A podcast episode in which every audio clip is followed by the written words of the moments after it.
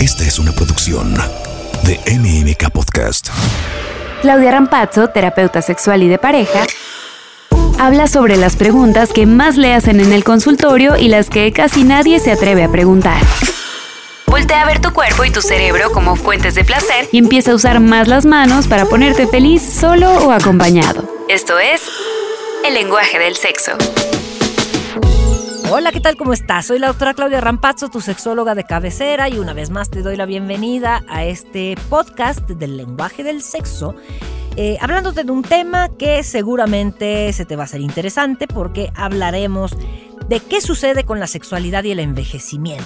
Bueno, pues mira, todos los seres humanos, mientras tengamos vidas, pues nos vamos envejeciendo desde que nacemos y más nos vamos acercando a la muerte. Entonces es un proceso natural. La misma vida está hecha de, justamente esto, que es el envejecimiento, y el envejecimiento lleva consigo, bueno, pues eh, ciertos cambios a nivel celular, ciertos cambios por supuesto, en los aparatos y sistemas de nuestro organismo que van a hacer que, pues, que no funcionen igual a una edad que a la otra. Entonces, eh, digamos que en términos generales, eh, todas nuestras funciones pueden presentar modificaciones o alteraciones o enfermedades características del envejecimiento. Pero en este caso, pues vamos a hablar de la sexualidad, que si bien recuerdas, cuando hablábamos de sexualidad humana, en uno de los podcasts eh, pues, platicaba yo que la sexualidad no solamente se reduce a los genitales, no se reduce al tema penetración, eyaculación, orgasmo, placer, este, pene, vagina, vulva, no. O sea, la sexualidad está compuesta por cinco elementos Puedes checar el podcast de qué es la sexualidad humana para que te des cuenta de cuáles son los elementos que la conforman, que son básicamente la identidad de género, el vínculo afectivo, la orientación sexual, el erotismo y la reproductividad. Entonces, cuando hablamos de sexualidad, pues estamos hablando de estos cinco elementos que están en constante interacción, que se van modificando a lo largo de la vida, que pueden tener sus conflictos y que además lo que afecta a uno afecta a los demás. Y cuando hablamos de envejecimiento y de qué pasa con la sexualidad, bueno, pues tú te podrás imaginar que dentro de lo que ocurre en el envejecimiento, pues es que cambiamos de aspecto. Entonces, si pues me estás escuchando, si eres una mujer mayor de 40 años, habrás notado que pues a partir de los 40, 45 años, muchas mujeres empezamos a presentar cambios en nuestro cuerpo, en nuestra piel, en nuestro cabello, hasta en nuestra conducta, en nuestra forma de pensar, eh, pues que nos caracteriza, ¿no? Como mujeres o como hombres, si somos hombres, pues de, de, esa edad. O sea, pensamos distinto, nos vemos distinto, la grasa se distribuye de manera distinta y por supuesto nuestros aparatos y sistemas también funcionan distinto.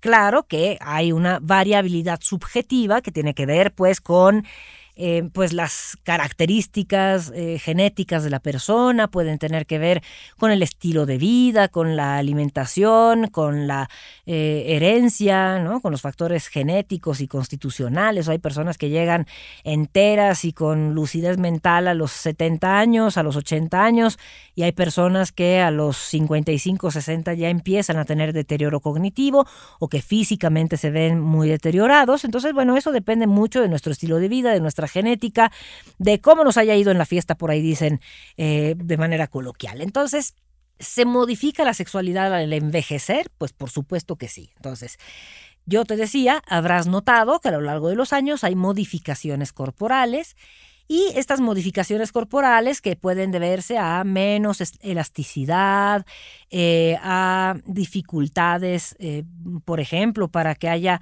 ciertas secreciones a nivel de los genitales, sobre todo en el caso de las mujeres, eh, o el aspecto de la piel, pues ya no es el aspecto que anteriormente teníamos, puede haber más flacidez, puede haber más celulitis, puede haber acumulación de grasa de una manera distinta a como la teníamos acumulada a los 20, a los 30 años, ¿no? En términos generales a hombres y a mujeres se nos va acumulando la grasa en el abdomen y esto, bueno, pues suele estar acompañado de resistencia a la insulina y de un sinfín de cosas más, pero desde el punto de vista estético, pues hay muchas personas que híjole, que ya no se gustan, ¿no? O sea, se ven al espejo y no se sienten tan cómodos o tan cómodas. Eso per se puede alterar la respuesta sexual. ¿A qué me estoy refiriendo? A que si una persona se sienta disgusto con su corporalidad, pues es muy factible que su respuesta sexual o su funcionamiento sexual se vea alterado. Y deja comentarte que habitualmente eso nos pasa mucho, mucho más a las mujeres. Las mujeres por alguna razón, por la presión social, porque, eh, pues bueno, en términos generales hay como una exigencia de seguirnos viendo bien y perfectas y con un parámetro ¿no? de, de equilibrio y de belleza muy particular, ¿no? por presión, insisto, social o mediática, a diferencia de los hombres, bueno, pues muchas mujeres al no entrar eh, en ese parámetro, en esa eh, digamos, estereotipo de belleza o de firmeza de la piel o de ausencia de flacidez o de celulitis, pues se sienten muy incómodas. ¿no? Entonces, el hecho de que una mujer se sienta incómoda con su corporalidad normalmente va de la mano de que se sienta incómoda con su sexualidad o con su desempeño sexual y con su desnudez. Entonces, ¿qué pasa en el envejecimiento de muchas mujeres? Pues justamente eso que se sienten incómodas con su cuerpo. Entonces, cuando hablábamos de los elementos de la sexualidad, parte de lo que se ve alterado en esta situación es la identidad.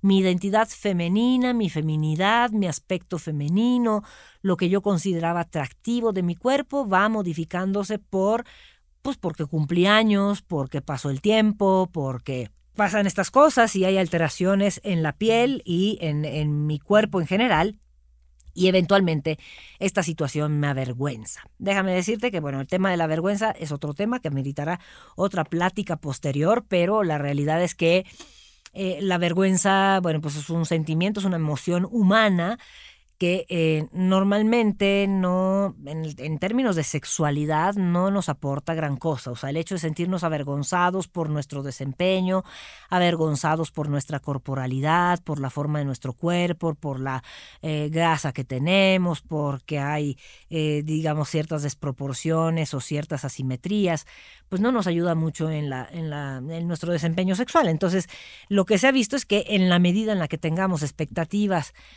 pues muy altas con respecto a las características corporales que tenemos, ¿no? O que debiéramos tener a cierta edad, pues mientras más expectativas haya, pues más difícil, más, más fácil va a ser desilusionarnos y más difícil será disfrutar de nuestra sexualidad. Entonces, lo importante aquí sería tomar en cuenta que hay cambios a lo largo de la vida que van a modificar eh, la percepción que tenemos de nosotros mismos y de nosotras mismas, pero nos tenemos que reconciliar con lo que tenemos y eventualmente hacer un esfuerzo, claro, por, por mejorar lo que podamos mejorar. Pero bueno, hay situaciones que no son mejorables, que no se pueden operar. O sea, es como decir, no sé, tengo el cuello corto, ¿no? Y lo quiero más largo. Y a lo mejor a lo largo de los años, pues me fui haciendo más chaparrita o más chaparrito, ¿no? O tengo las piernas más cortas o tengo cierta asimetría, pues la realidad es que hay circunstancias que no se pueden modificar, que no se pueden operar, que no se pueden tratar, no son medicables. Y lo único que puede hacer uno es reconciliarse con ello y aceptar que pues este eh, el cuerpo que tenemos pues es el instrumento a través del cual existimos al menos de manera física y pues nos tenemos que reconciliar con las características que, que eso tenga o que este cuerpo tenga. Ahora, si hay algo que podemos modificar, bueno, pues entonces hay que buscar la forma de modificarlo. O sea, yo he visto a muchos pacientes eh, que eh, pues mejoraron significativamente la percepción de sí mismos y de sí mismas a través de ciertas estrategias estéticas, de ciertas cirugías, ¿no? A través de, bueno, pues de la asesoría nutriológica eh, pues, y de una dieta para bajar de peso y sentirse mejor, un programa de ejercicio. Es decir, hay muchas cosas que se pueden hacer para podernos conciliar con nuestra corporalidad y modificar las cosas que sean modificables. Pero entonces, conforme avanza la edad, puede haber un choque entre nuestra identidad corporal y nuestro funcionamiento sexual, simple y sencillamente porque no nos sentimos tan viriles o no nos sentimos tan femeninas o no nos sentimos tan, eh, digamos, atractivos o atractivas, y es algo eh, absolutamente esperable y normal.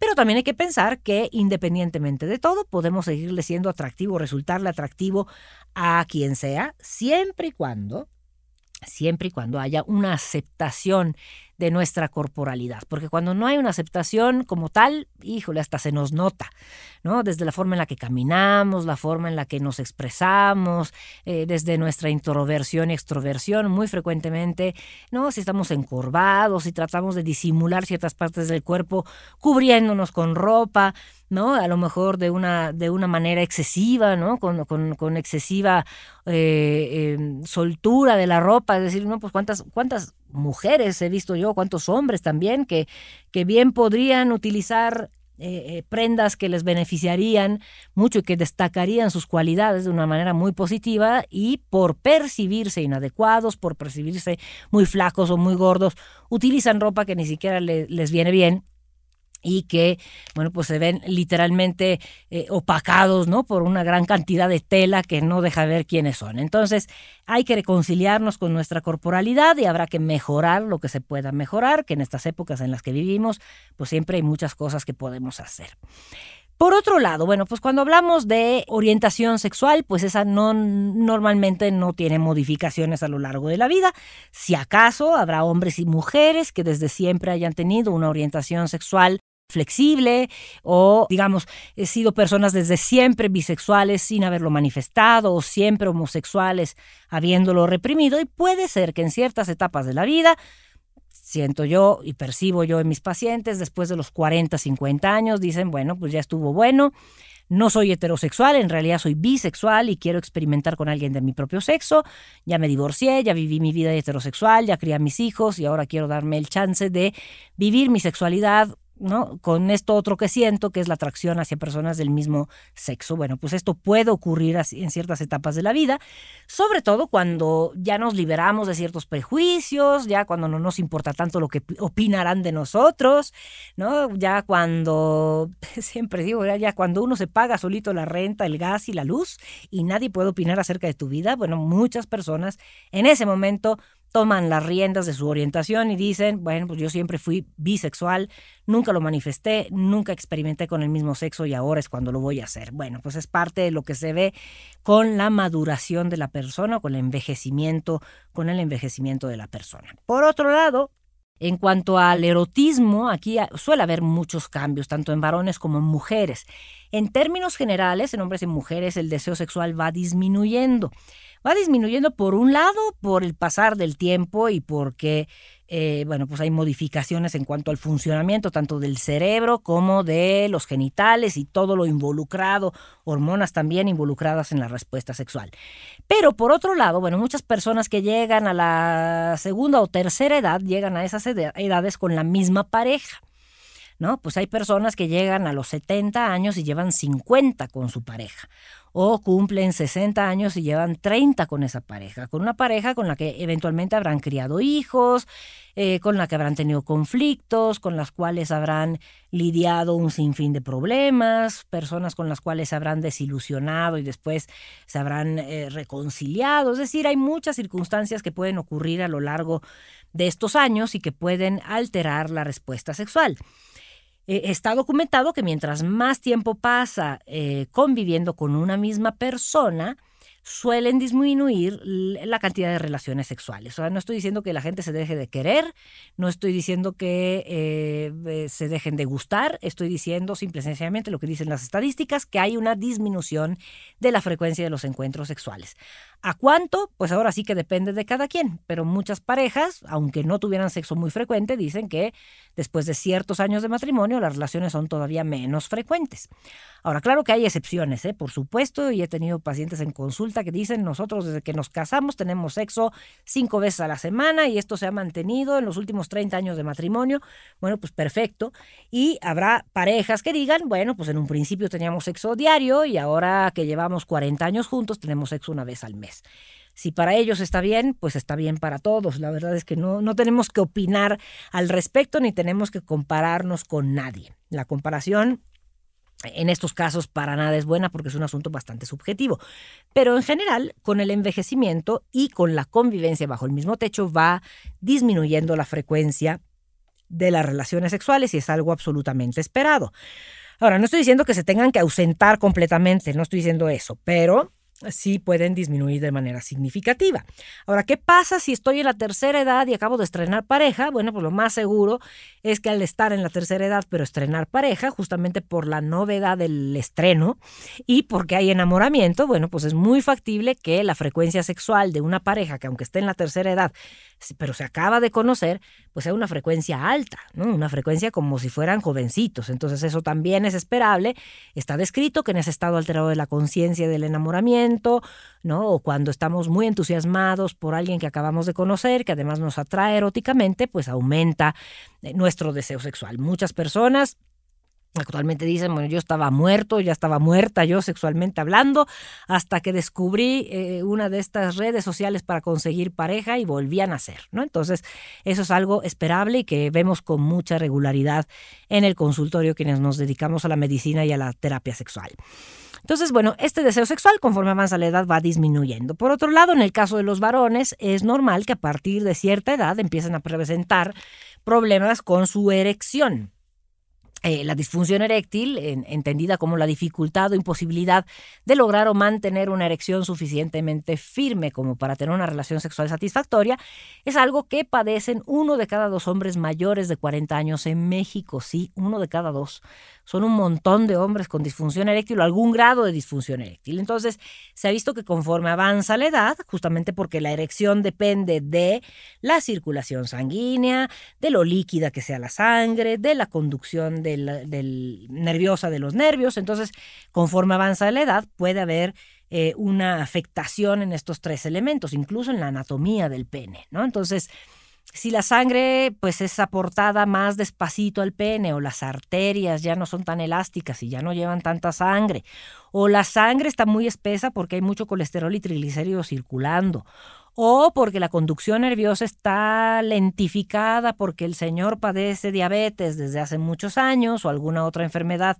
que altere eh, la conducción nerviosa, bueno, pues este, lo que vemos es que hay disfunción eréctil. Y esto es esperable a partir, bueno, es esperable en cualquier momento de la vida, pero mucho más frecuente a partir de los 40 años de edad. Entonces, eh, ojo con eso, eso amerita acudir al médico, no es de que el hombre se automedique, no es cuestión de que diga, ay, si me tomo un facilitador de la erección y ya la hice.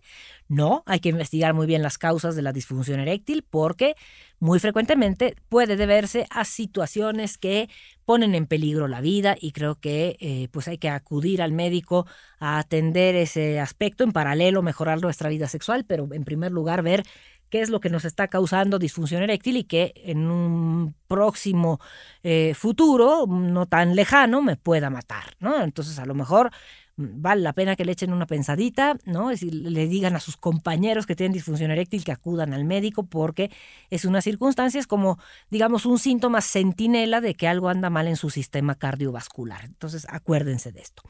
En el caso de las mujeres, ¿qué pasa conforme avanza la edad? Pues pasan muchas cosas y cuando hablábamos de que la piel pierde su elasticidad y las mucosas se van secando, bueno, pues en los genitales Obviamente esto no es la excepción, entonces en las mujeres puede haber adelgazamiento de los labios mayores, puede haber pérdida de elasticidad de la vagina en general, pérdida de humectación de la vagina. Sabemos que la vagina es una cavidad virtual, virtual porque no es un tubo, es virtual porque la vagina está hecha de dos paredes, una apoyada arriba de la otra, y entre las dos tiene que haber humedad producida por eh, tanto el cuello del, útero como las paredes vaginales. Pero lo que se ha visto es que conforme avanza la edad, pues esta, eh, esta cavidad virtual se va achicando, se va haciendo menos eh, elástica, se va haciendo más seca.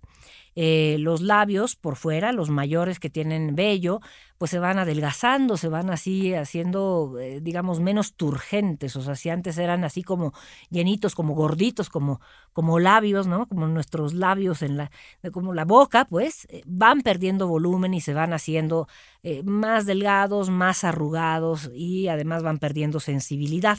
Lo mismo pasa con el clítoris, ya no se erecta con tanta facilidad, va perdiendo sensibilidad, entonces eh, digamos que conforme avanza la edad vamos a requerir más estímulos las mujeres para obtener el mismo nivel de sensibilidad o excitación a nivel genital, además cuidando, en el caso de las mujeres, pues no ser demasiado bruscas, porque como no hay lubricación suficiente, pues eh, un estímulo más intenso en nuestros genitales nos puede llegar a lastimar. Entonces hay que hacer caso a lo que nos diga el ginecobstetra, seguramente nos puede eh, prescribir un lubricante.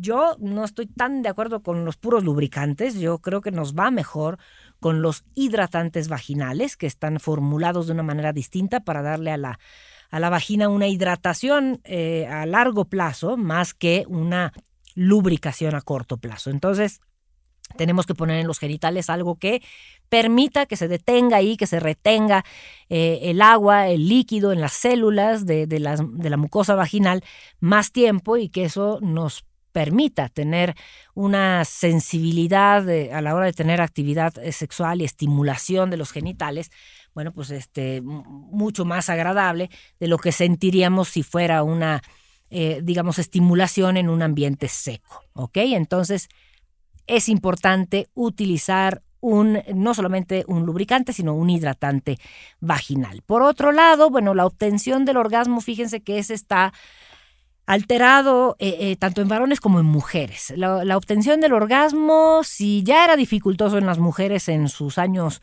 eh, en su juventud, por así decirlo, conforme avanza la edad suele ser más complicado porque se lentifican los reflejos. Y lo mismo ocurre en los varones. Muchos varones dicen, bueno, pues este, yo antes con un estímulo durante 10 minutos en mis genitales, pues era tiempo suficiente como para alcanzar el orgasmo y poder regular su aparición. Y la realidad es que ahora que tengo 75 años, pues necesito estimularme el pene con más eh, intensidad, con... Eh, algo que estimule el pene de una manera eh, más intensa, como a lo mejor un, un, estimulador de pene, un masturbador de pene, que en, algún capítulo de los juguetes sexuales y del uso terapéutico hablé de los masturbadores o de los estimuladores del pene para, para los varones. Eh, y bueno, muchos varones de la tercera edad dicen que sin eso pues no logran excitarse y no logran eyacular, lo cual pues es bastante entendible porque ciertamente la piel de la punta del pene o del glande va cubriéndose de ciertas capas eh, insensibles, ¿no? Es como pues una, una, capa como de protección, así como la tenemos en las manos, las manos de tantas cosas que tocamos, pues, la piel se va engrosando, lo mismo pasa con la punta del pene, ¿no? De tantas veces que rozó la ropa, de tanta penetración que hubo, de tanta manipulación que hubo, bueno, pues la, la mucosa, que es la punta del pene, la mucosa del glande, eh, se va engrosando y pues va de alguna manera alterando la sensibilidad. Entonces muchos hombres dicen necesito más estímulo, pues hay que creerles, ¿no? De ahí entonces la utilidad de vibración en los genitales masculinos, de ciertas fundas del pene que tengan como lengüitas, como eh, cilios, como ciertas estructuras que, una vez que se pone la funda del pene o que eventualmente al utilizar un, eh, eh, masturbador ustedes van a notar, estimulan de una manera mucho más intensa tanto la punta como el, el cuerpo del pene y eso es completamente esperable. O sea, que haya disminución de la percepción de las sensaciones placenteras y que cueste más trabajo excitarnos es normal. El que haya disfunción eréctil, les decía, lo tenemos que investigar.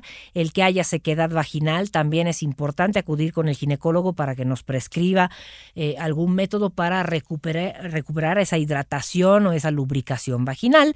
Y por otro lado, bueno, en, el caso del orgasmo, en, tanto en hombres como en mujeres, les decía que cuesta más trabajo alcanzarlo. Pero aquellos varones que tenían eyaculación precoz, lo que también reportan al pasar los años y al envejecer, es que la eyaculación precoz desafortunadamente se va empeorando. Es decir, que si antes eran rápidos en eyacular y no lograban el control eyaculatorio, lo más seguro es que conforme avancen los años más rápido se vuelven. Entonces ahí es cuando llegan al consultorio del sexólogo, del médico sexólogo, del sexoterapeuta diciendo, bueno, no sé qué me está pasando, pero me estoy quejando de esto como si tuviera 18 años y en realidad tengo 70 y por favor ayúdeme porque antes eyaculaba en cuatro minutos y ahora eyaculo en 30 segundos. Entonces eso también se tiene que investigar, puede ser parte del envejecimiento, pero también hay, eh, digamos, remedios y hay tratamientos para estas circunstancias. Y en términos generales, yo les decía, muchas personas se quejan de que pues hay poco deseo, hay poca excitación, cuesta trabajo el orgasmo, eventualmente hay dolor, sobre todo si hay sequedad vaginal.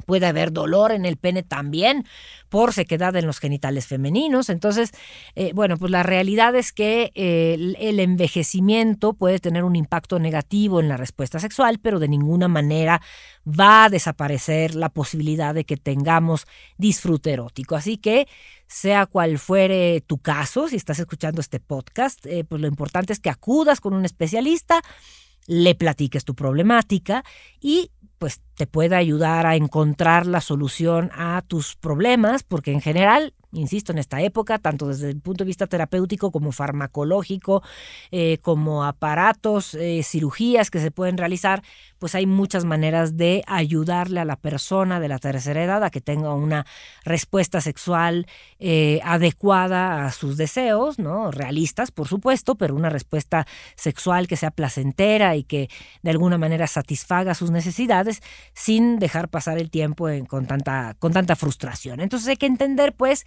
que se alterarán tanto el deseo como la excitación como el orgasmo, tanto en varones como en mujeres. En las mujeres a veces es más notoria la pérdida del deseo, en el caso de los varones es más notoria la pérdida de la erección o la disfunción eréctil o la, eh, digamos, aparición de la disfunción eréctil o empeoramiento de la disfunción eréctil, pero en general son situaciones que se pueden mejorar Claro, no se pueden revertir como cuando teníamos 20 años. Evidentemente el tiempo pasa y tiene un costo, pero nadie ha dicho ni está escrito que la vida sexual termine cuando envejecemos. Cuando vamos envejeciendo, pues nos vamos también llenando eh, de más conocimiento, de más experiencias, de, eh, de digamos, cualidades en nuestro carácter que además nos dan eh, mucha más adaptación, mucho más, mucho más posibilidad de razonar ciertas circunstancias y además mucha más claridad en cómo buscar ayuda.